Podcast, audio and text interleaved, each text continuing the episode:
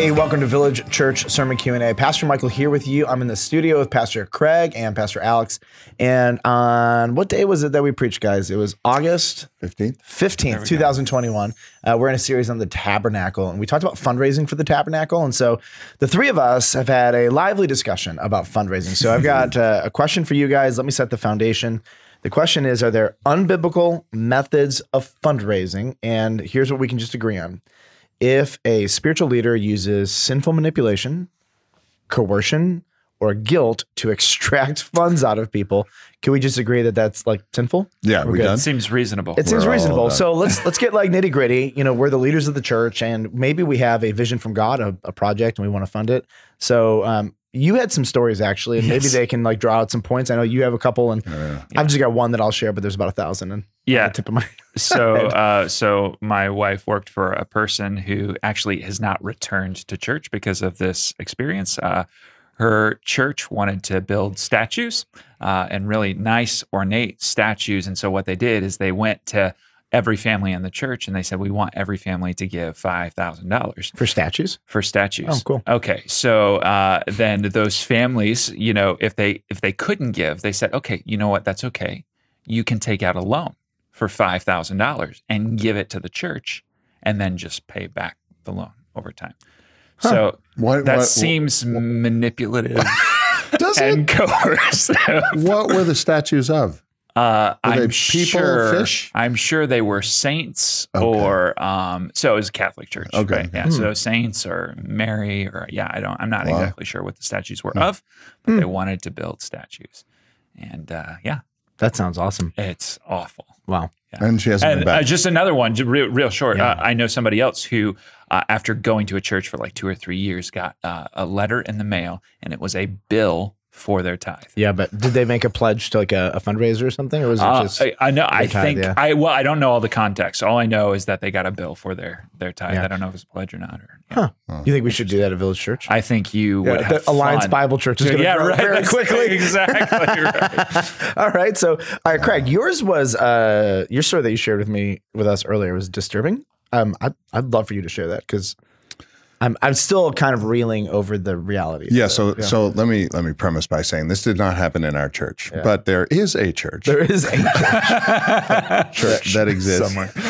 Uh, yeah, this woman, uh, her daughter was um, living a sinful lifestyle, Mm-hmm. and she was concerned about her daughter. She was afraid she she might even die in the process, and uh, and then she would be in danger of you know she thought maybe you know she wasn't right with the Lord. Obviously, she might go to hell. And It sounds like a great that. time to extract money out of it.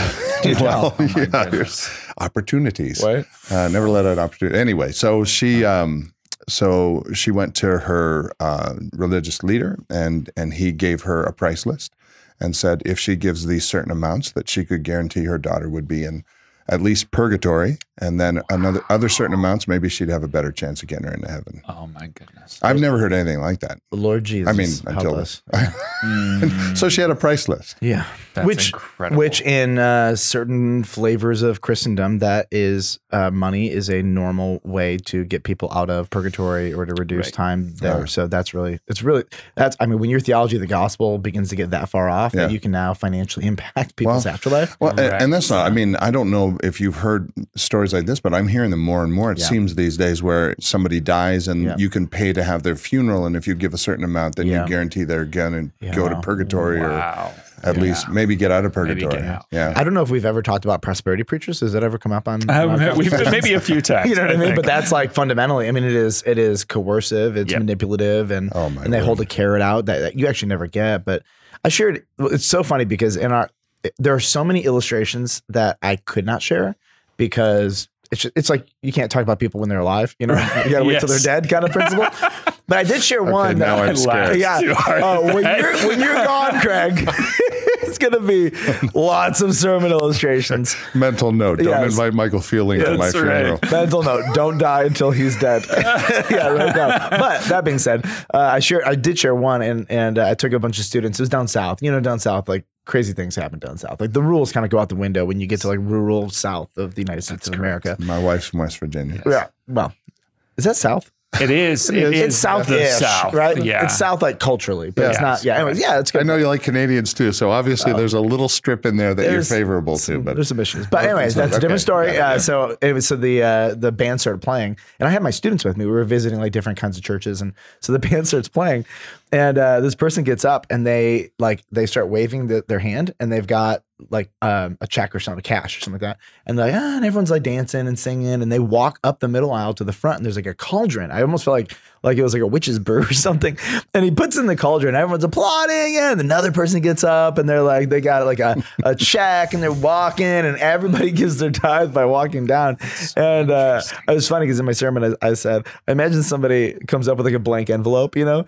and they're like, ah, la, la, la. they put it in. but like the social coercion, you know what I mean? and then like don't let your left hand know what your right hand is doing. And and like the fact that the worship leader and pastor facilitating this kind of Yeah. stuff, you know, and I was at a church where the, the stressful. the pastor did exactly where Yeah. similar thing. He would always introduce the the giving moment, Mm-hmm. and then he would reach in his jacket and he would pull out an envelope and he said, "I've got mine. Have you got yours?" And then Oh he'd my go and put it in the offering. wow. Wow. Yeah, every Wow. time.